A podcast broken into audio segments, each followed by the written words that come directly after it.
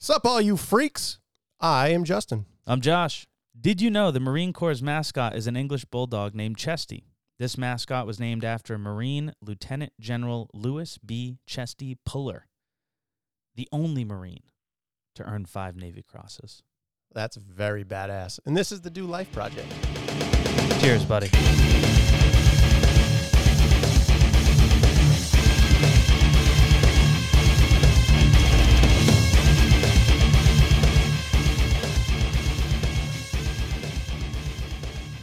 How many crosses? Five. Okay, now having not served, I'm assuming that that is very impressive. So I'm pretty sure the Navy Cross is one of the highest. I don't know because I'm not in the Marines and I'm not in the Navy. I'm Army. So, but I think the Navy Cross is uh, one of the highest medals that you can get in the Navy. Lucky for us, our guest today, uh, Kutter Corley, is a Marine Corps and LE veteran. So he'll be able to answer that for us in a second. Beautiful. he founded Savage Americans at the beginning of 2022. He and the other veterans and team members, uh, a part of the company, live a particular lifestyle that they describe as unapologetic Savage Americans. And that lifestyle includes being self reliant, having a strong work ethic, and staying true to their roots. Kutter, welcome to the podcast, brother. Welcome. guys. I appreciate you having me on today. All right, so educate us about Navy crosses. Yeah, it's definitely up there. Um, I, I've been out for a few years now, but uh, I believe it's one of the highest medals you can achieve while still being alive. Okay. Wow. Yeah, yeah. Some of them you got to die That's amazing. uh, for the most part. Like Medal Yeah. of Honor. Yep. You probably got to die. Yeah. There's not a lot of us that, that live and, and earn that shit. So, did you do you kn- did you know this? Did you know that it was uh, after this lieutenant general? Uh, yeah, uh, I actually did a uh, post on our page the other day, the 247th Marine Corps birthday on November 10th. So I did a post with Chesty on there. No kidding. Love it. Very cool. Very cool. I didn't know that. Uh, I knew that that was the mascot. I didn't know. I didn't know it was named after the general there. Uh, Kutter, why don't we go back to the very beginning? Learn a little bit about you. Learn a little bit about the team. Learn a little bit about Savage Americans, and uh, get this awesome mission statement out there. Where did you? Where'd you grow up? I know you're in Colorado now. Did you grow up there or somewhere else? Yeah, I was uh, I was born and raised up in Fort Collins, Colorado, for the most part. That was up north. Um, my parents were kind of blue collar workers and uh, started their own business. My dad has been tattooing since '87, uh, Oh, so he's been in the business for a while. That's I awesome. was a, uh, a shop up in Fort Collins, had one in Greeley for a little while, and then opened up a third shop over in England. Uh, we lived out in Worcester, England. So uh, What? What? That's Young- wild. yeah, Wow. Is he kinda still the, uh, tattooing? the international American dream. Yeah, yeah, yeah. Is he still tattooing? He is, yeah. They still have their shop up in Fort Collins, but uh, since then they closed down the one in Greeley and in England. That's pretty sick. So what was what was childhood like growing up with with entrepreneurs as parents? Uh, I think it was really good. Um, didn't see a lot of dad when I was younger, just 'cause he was holding down the fort and everything like that. But he was still uh, still showing up for sporting events, and I got a pretty unique childhood because I got to meet tattooers from all over the world and bikers. And my dad grew up knowing Hell's Angels and Bandidos and all those guys. So I, I got kind of a, a culture shock at a very young age. That's pretty awesome. some of the people that uh, culture kind of looks down on sometimes are usually some of the most respected and nice people in their communities. Hundred percent. Yeah. Again, the the kindness, and I'm glad that you called that out, is like second to none. That's a, that's a great point. Very welcoming. When at what age did you guys move over to England? Uh, so I was doing that on and off. We do like six weeks on, six weeks back in the states from the time I was about seven until early teens. Wow. That is a cool life experience. Definitely. Were there things that you noticed that were flights. that were drastically different from Colorado versus versus England? Uh, I mean, the, the whole culture out there is a little bit different. Um, people, for the most part, are really nice, but I mean, most of the kids, some of the guys that I knew, were getting ready to start going to the bars at 16. So um, yeah, they were. that was a little bit different. Actually, one of the my good buddies that I grew up with, uh, he was enlisted over in the UK and served in the, uh, the British Royal Army. That's pretty awesome. You get out there to see him. Uh, I haven't for a while. He was uh, he was stationed out in uh, uh, I want to say Croatia for a while, um, and that's I think that's the last time I talked to him. So There are worse places to be stationed. yeah, That ain't bad. that ain't bad. So, growing up, were you someone that knew you wanted to be in the military? I know you said that one of your friends also joined growing up. Like, or was it an event that happened, or what prompted you to join the military and the Marines? yeah. Um, so I always kind of knew that I wanted to get in, and uh, I, I would say probably about 15, I knew that it was the military. But I grew up watching James Bond, obviously, going over to England, and that was that was just the coolest thing. I think it was in like third or fourth grade, and my grandma bought me a little tuxedo, and I wore that thing to school every day, and just I thought I love was it. shit. That's awesome. That's so good. And uh, with with him having his commander background, I, I figured that I should probably uh, get some military experience, and that's kind of what pushed it. Very cool. Out of curiosity, Yeah. do you own an Aston Martin? I do not. That Not would yet. be pretty cool though. Not yet. All right. Got not- get the six one though. I don't I don't know how practical an Aston Martin would be in Colorado. Probably not, Probably die. yeah, it's fair. Yeah, not great. Yeah, not great. Um, how, how this is a question that I always like to to ask uh, anybody who's who's served. How old were you, and where were you when 9/11 took place? Yeah, um, I was actually in elementary school. I, I think I was sixth grade, something like that. Same here. Uh, too. And uh, was sitting in class, and everybody got kind of weird. I went to a smaller elementary, and uh, my parents were actually making a trip over to the UK that day, and they had a flight out of New York. Um, and we lost contact with them for a while. So my grandma came to school, picked me up. We went home, watched the news, and we were we were sweating it pretty hard because we couldn't couldn't get in touch with my parents, and we knew they were flying out of the New Wow. York airport. That's fucking That's terrifying. scary shit. Yeah, that's terrifying. I know that you said that you knew from the time you were 15 that that you wanted to join the military. Do you feel like um like for- for, example, I I it happened when I was in 6th grade as well and they like rolled in the TV and we watched the planes crash into the build, the second plane crash live on TV. Um do you feel like that had any bearing on the drive or the want to sign up and serve?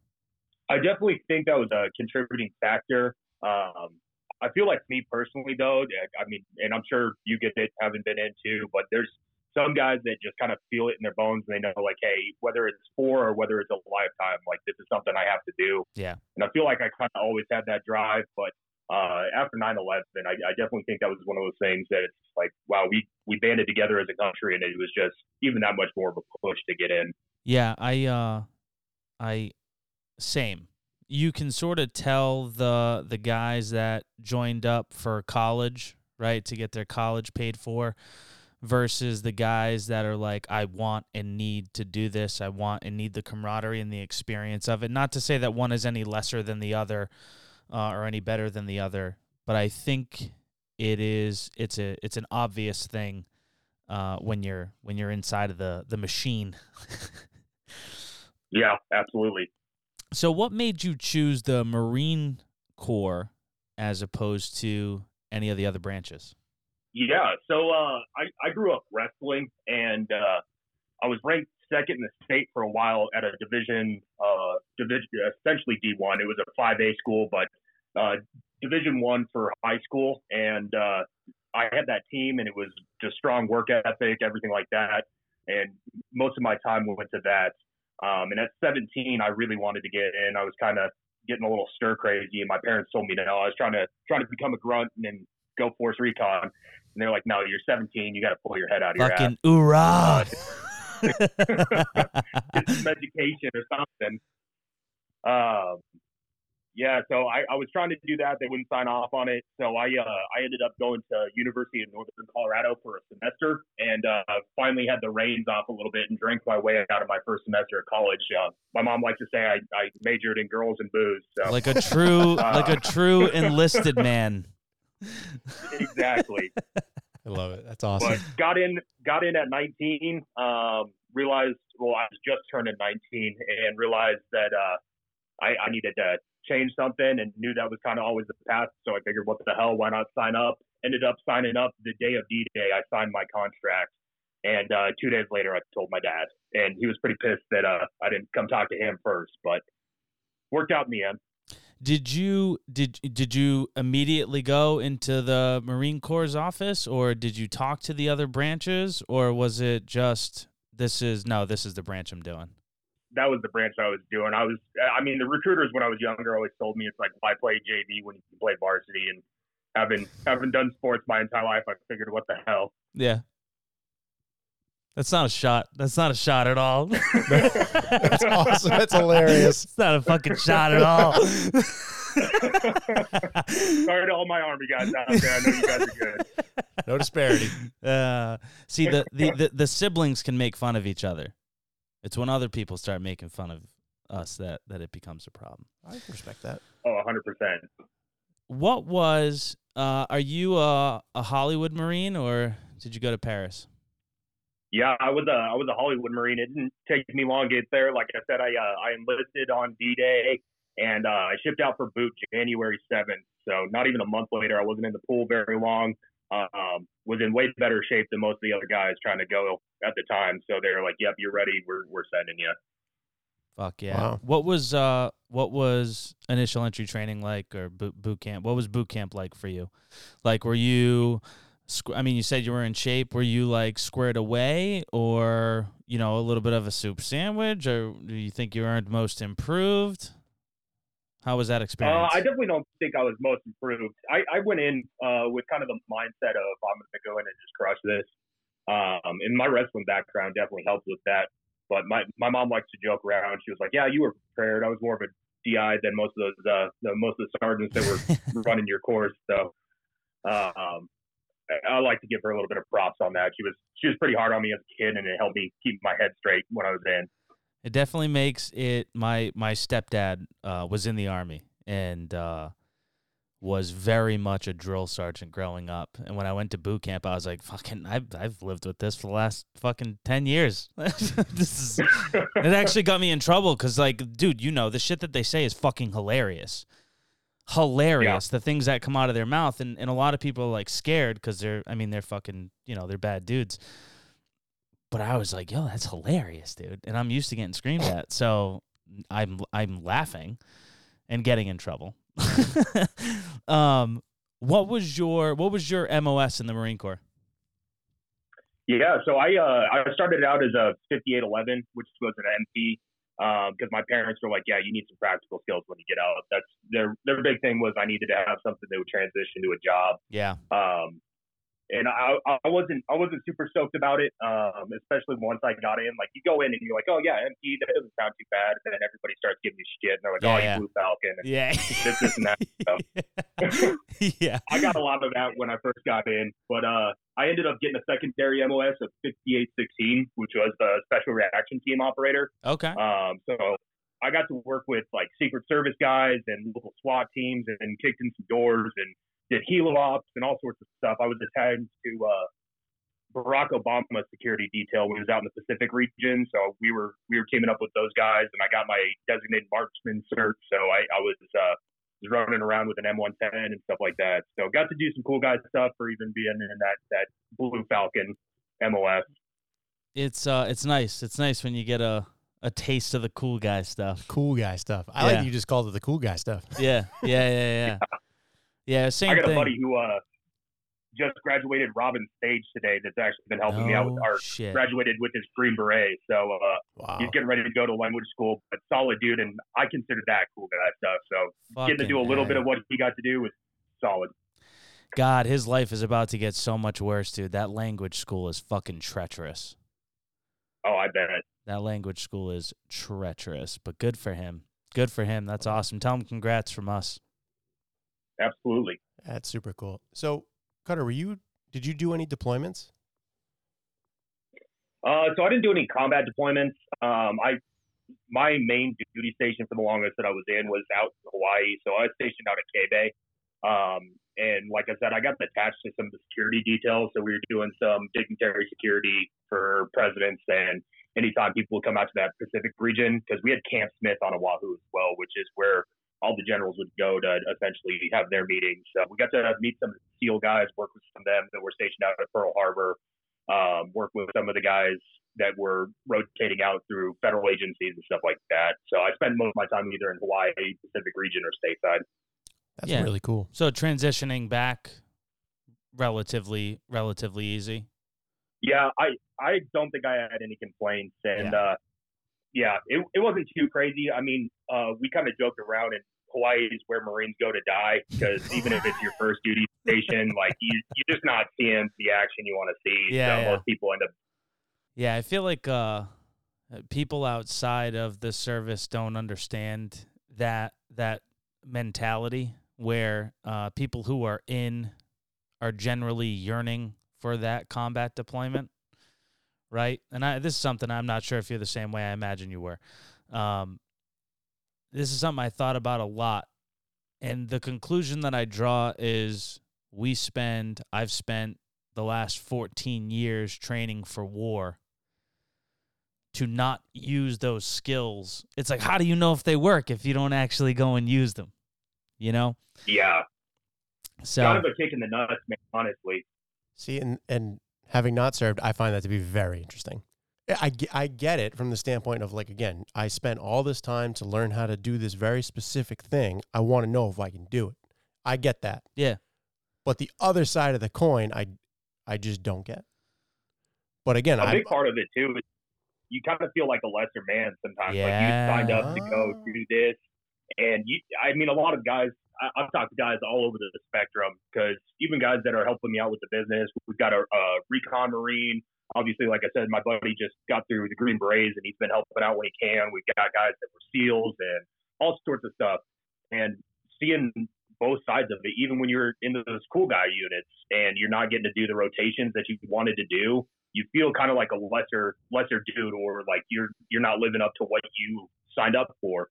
But after talking to some of the old vets, Vietnam guys, Desert Storm, they're like, no, man, there's there's nothing to sweat. You still signed that contract. You shouldn't feel worse. And that was that was kind of something that I battled with and was kind of relieving to hear once I talked to those guys that were doing two, three deployments to Iraq, Afghanistan, Desert Storm, stuff like that. That I, I've I've never thought about it. I've never thought about it in that way. I agree with you. The moment you said it, I was like, yeah, that's exactly how you feel. You feel like a lesser guy. I also feel like um, there are dudes who have done seven, and there are dudes who have done none. mm-hmm. And you're like, I could take three of those, and that guy didn't have to do seven. He could have done four. Or I could take four of those, and he wouldn't have had to do seven. He could do three. fair. Okay. You know what I mean? So it's like it's to what Kutter's saying. It's like uh, you don't really feel like you're carrying your weight. Interesting. Okay. Yeah. I I okay. Uh, when when Yeah, did I- you? Oh, sorry. Go ahead. Sorry, go ahead. No, no, no. You go, brother. I was just gonna say, um, like even some of the guys in my class uh, that were doing the same thing, got in with PSEs and stuff like that. They still rotated over with admirals. So when they were trying to wrap up in Afghanistan, because I was kind of in that weird time where it was the end of 2012 to uh, like beginning 2018. So we we were kind of we were tuning down there, but there were still guys that were doing some. I wouldn't even call them deployments, but they were doing detachments to Afghan with PSEs and stuff like that Yeah, little rotations feel- out and in. Yeah, made me feel not great knowing that some of my classmates were doing that. But I mean, you you roll with the cards that you're dealt. I was gonna say, you know, sometimes it's just what can you do? you know, it's just Yeah. like it's it's a matter of circumstance and situations. And dude, I've I've volunteered I've I've volunteered for probably six at this point, and it's the majority of the time it doesn't it just doesn't pan out, you know. But it is what it is. Um, when did you decide to ETS from the Marine Corps?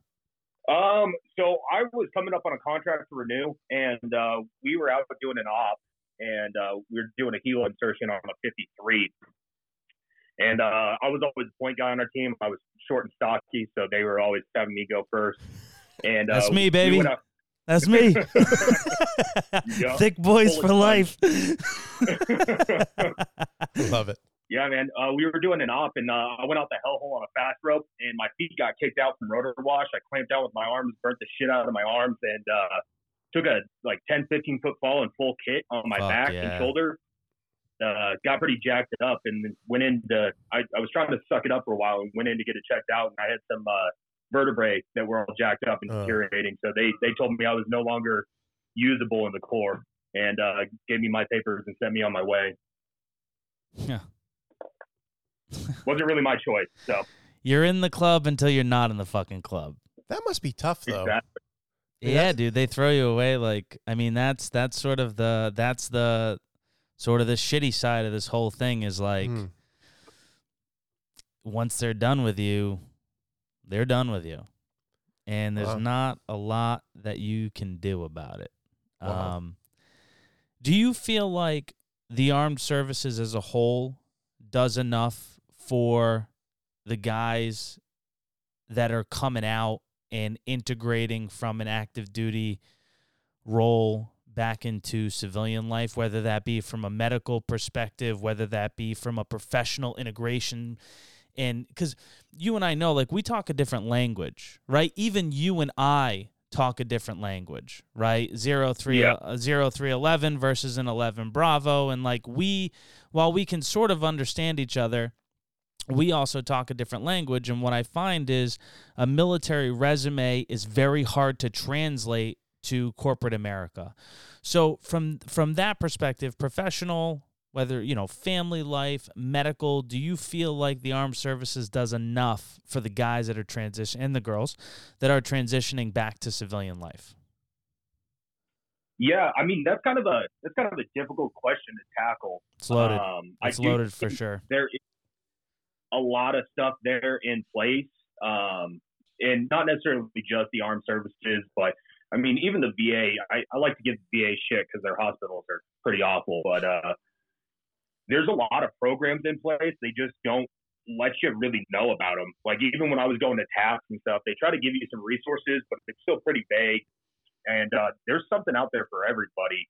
Um, one of the guys that I was working with uh, just recently, he works for the Northern Colorado Veteran Resource Center, and he was talking about uh, like vocational readiness, where essentially you could use that as your GI Bill, and as long as you're you're going to school full time, they'll hook you up with a computer. There was a disabled vet that had a bad back, and they bought him a chair because he had to sit in a chair for eight hours a day doing classwork. They hooked him up with something that he could actually handle. So there's there's stuff out there, but I don't think they make it as readily known and available as they should. I completely agree with you. That has been my biggest gripe is that there are not only, like you said, not only uh, armed services, not only um, uh, the VA, but you have these external organizations like the DAV, right, the Disabled American Veterans Association, and and a plethora of others that have amazing resources, and there just doesn't seem to be the liaison that connects the person that's getting out to all of these resources. Do you think that's Yeah. that's a product of it- there just not being enough focus on it, or do they think that they're doing a good job and it's just being missed? From my perspective, it's a Yeah. it's a it's a it's a it's a byproduct of trying to get things done fast. Okay. We need to get this person out now. Once you're out, it's you're out. Like I said, once you're out of the club, you're out of the club. You know, um they probably feel like they're doing a good job, you know? I don't know. What do you think, Kutter? I think they think they're on top of it because the TAPS program has not changed in decades. It's really the same stuff. They let you know about the GI Bill. They let you know like, hey, this is your daily budget. How are you going to pay for your house? And then they kind of call it at that. And uh, I, I think that it's very much it's, it's a two week class that you go to, and instead of going to your unit, you get assigned to that. They think that in that two weeks they give you these resources, and then it's kind of on you if you apply any of them or seek anything out yourself after those two weeks are done. They don't do any kind of follow up, but they don't have anybody touch base with you after you get out, anything like that. So I definitely think there could be some better execution in the logistics there. Got you. Let's uh let's switch gears a little bit. Let's talk about Savage Americans. Tell me tell me about the idea, tell me about starting it up, tell me about the team. Hit me hit me hit me with the story. Yeah. Uh, so I was working as a deputy sheriff for a while and uh, blew out my knee while I was working law enforcement. Um, and I was, I just called it at that. I was like, all right, my body can't take any more of this running and gunning stuff. Um, and at that time, I had kind of built a community of friends around me that are more like family. Um, and it's it's kind of ironic. None of them are guys that I served with, but 99% of them are all former service guys. Um, and we'd like to call it church, but we'd all get together and drink a 30 rack on Sunday and just kind of shoot the shit. And uh, so we've been doing that now for five, six years of us getting together, drinking, and just kind of sharing stories and uh, shooting shooting ideas off of each other. Well, Justin and I and are coming. Kinda, that's so cool. Justin and I are coming. We're coming to Colorado. Perfect. yeah, you guys are welcome anytime. That that's we just we try to bring people into the fold when we can. If we meet a new vet or somebody who's struggling, we're like, hey man, like I you just got out, come grab a beer, even if you hate it. You can you can never come again if you don't want to, or you, are welcome. And uh, we've just kind of been adding people in. And uh, after I, after I got hurt, I knew I needed to do something else. And we were kind of talking about how uh, it'd be cool to to share more with people because it feels like a lot of the direction of where the country's going now is getting away from kind of like that self reliance and that old school roots that America came up on, where it's like, hey, you can make shit happen for yourself as, long as you're willing to go out there and roll up your sleeves and get to it.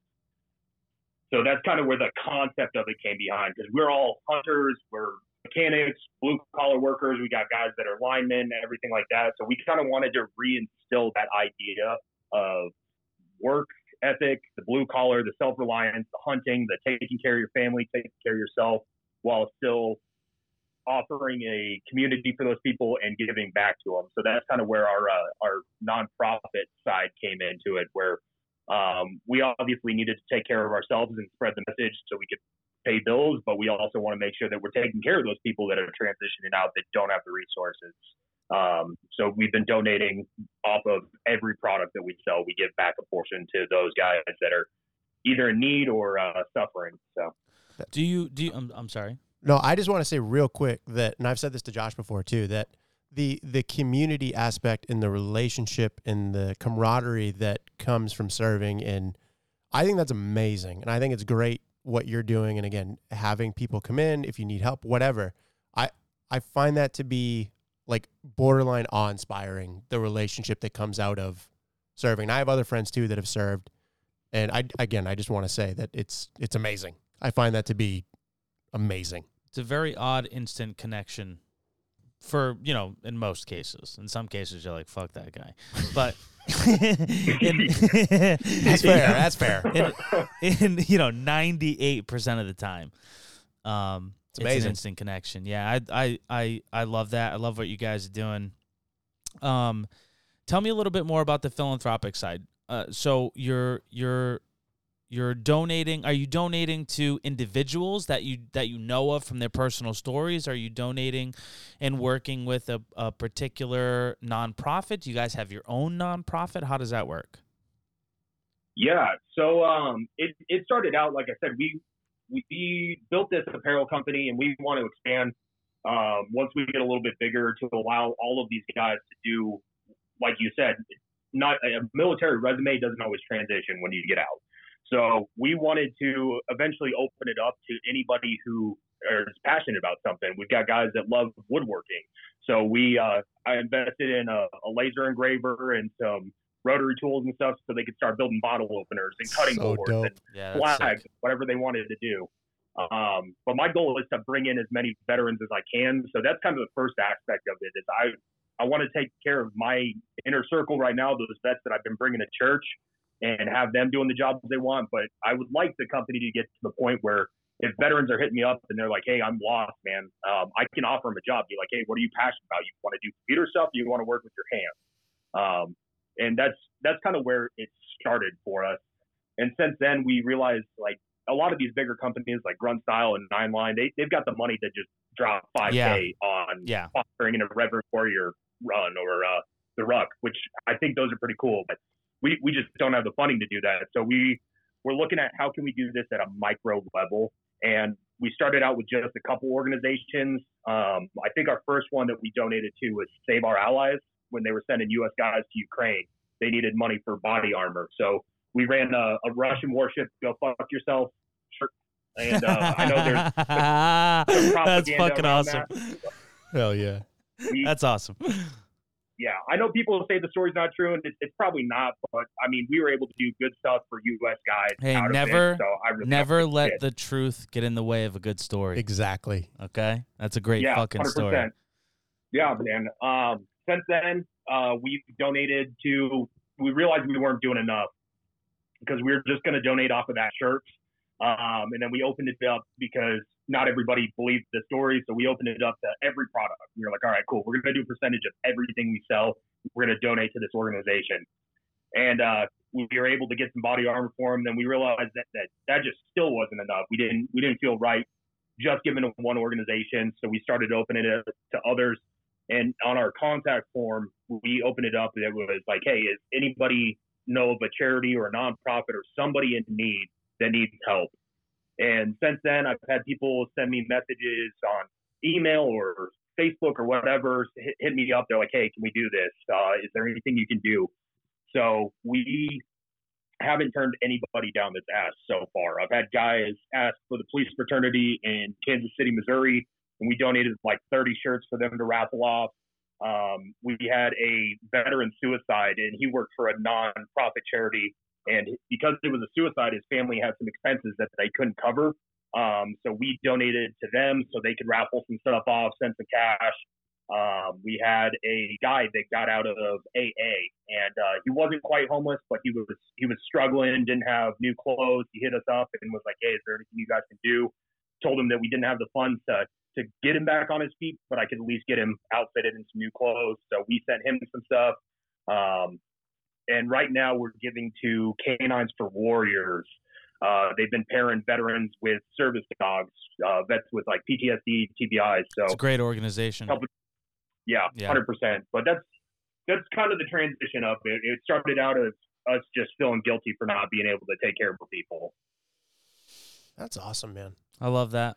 That's such a great story. How did um, being a Marine help you in terms of skill set for building this business, or did it hinder you? Um, I, I think it hindered me a little bit. They, they, I mean, obviously they call us crayon eaters for a reason. Um, you said it. You said it. yeah, I, I didn't know anything about starting this business, and uh, I've definitely hit the ground running and been learning as I go. I've taught myself how to build websites and uh, taught myself how to screen print so we could build our own shirts and cut down costs and laser engraving and all that shit. I just I somebody tells me about something new and I'm like, all right, cool. I guess I'll figure it out. Yeah, people awesome. people don't think about that, right? When No. when you're starting something new, it's like you're not like, "Oh, I have this great idea." Okay. Well, you have to be the CEO, the CFO, the CIO. You you got to be you got to be the marketer, you got to be the salesperson, you got to be the you got to be everything. You gonna be the product guy? Yeah, you got to be the Yeah. product guy, you got to be the QC, you got to you literally got to be everything. And, you know, there there are success stories out there of guys learning it on the fly. We talked about Nick Bare Yeah. last week, you know, with BPN Performance. Learning business by doing business. And um I don't think that's necessarily a bad way to go. No. So, Kutter, do you feel like the fact that you had to kind of figure out a lot of this stuff that you're in a I don't want to say a better position, but you feel more comfortable when say something comes up and you're like, okay, just another thing I need to learn?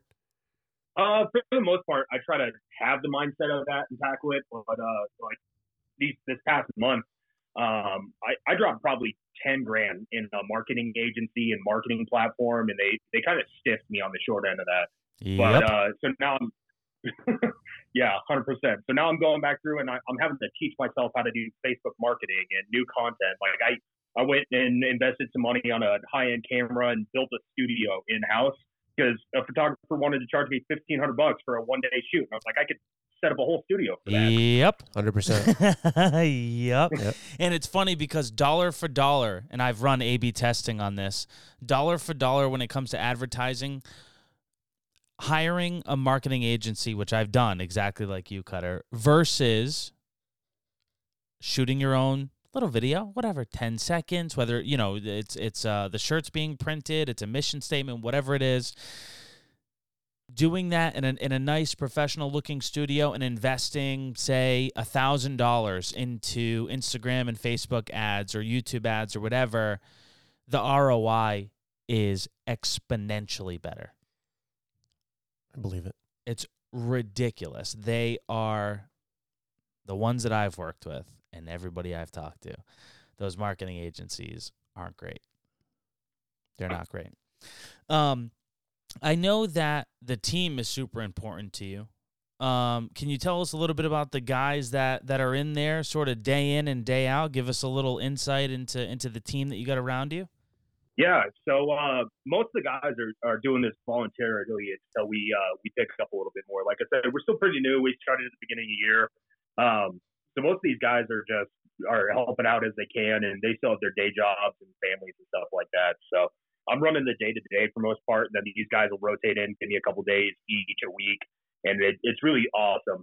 Um, one of my buddies, Zach, uh, he actually was the one who kind of got us started on making our own products. His dad had been doing some T-shirts as a side gig, and uh, he's a he's a carpenter and runs his own business with that, and traded his dad um, a home renovation for us to get our whole screen printing set up because it was about seven thousand dollars uh, investment cost.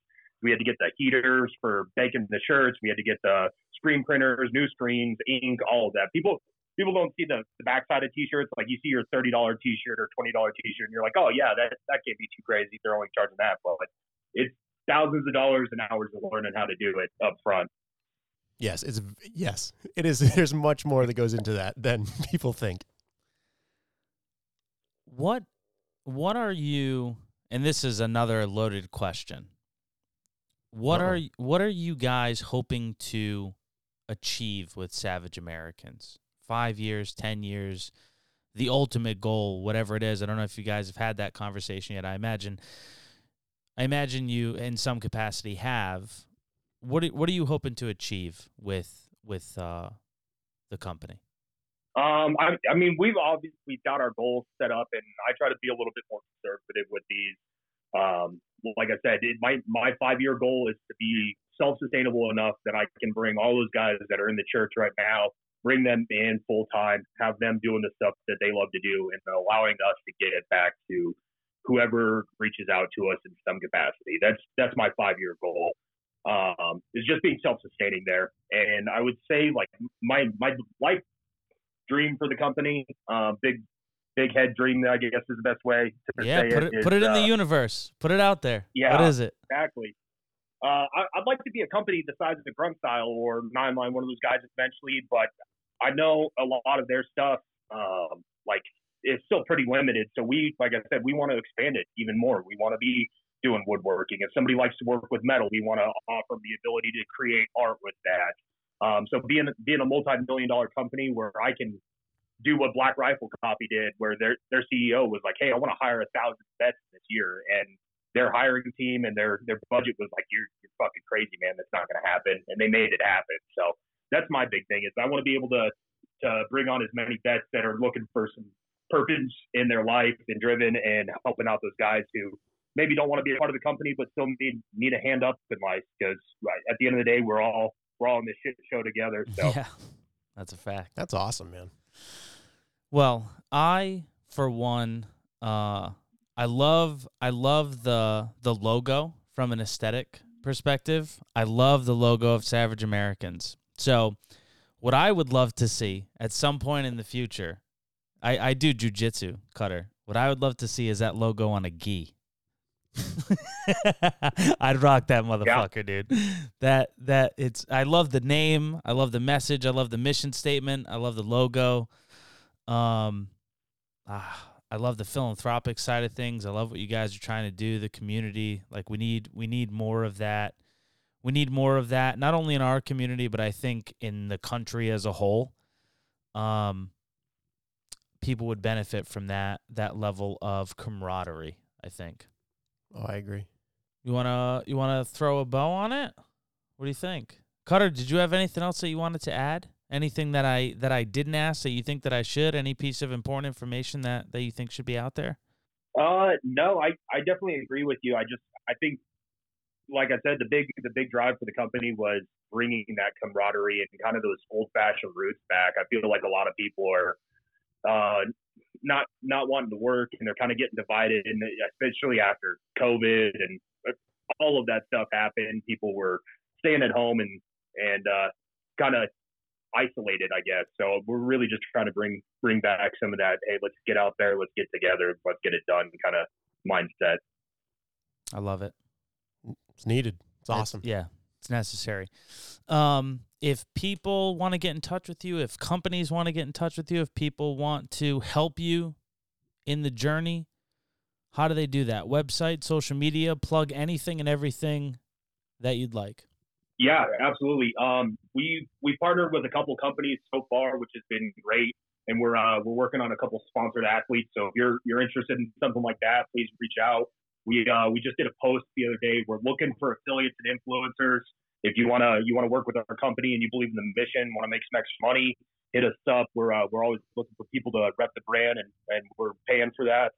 Um, I want to give a, a, shout out actually to uh, uh, Brian Stanley over at Stanley Combatives in Maryland. He uh, he just partnered with us as well. We're doing a big exclusive hoodie for them. So we work with other companies on just about every aspect. If you want something custom made, we did the logo shirts and hoodies for Seasick Blades, which was a Navy vet who's making custom daggers and kitchen knives and all sorts of stuff out in California. So if you need anything done, um, we can help out with that. If you want to support our mission or be a part of the team, please hit us up. We've got Facebook, Instagram. Um, if you just search Savage Americans for Facebook, our Instagram is savage underscore Americans. And then our website, straight up savageamericans.com. It's, it's really easy to get a hold of us. I've always got my phone with me. And uh, if I don't personally answer your message, one of the immediate guys will.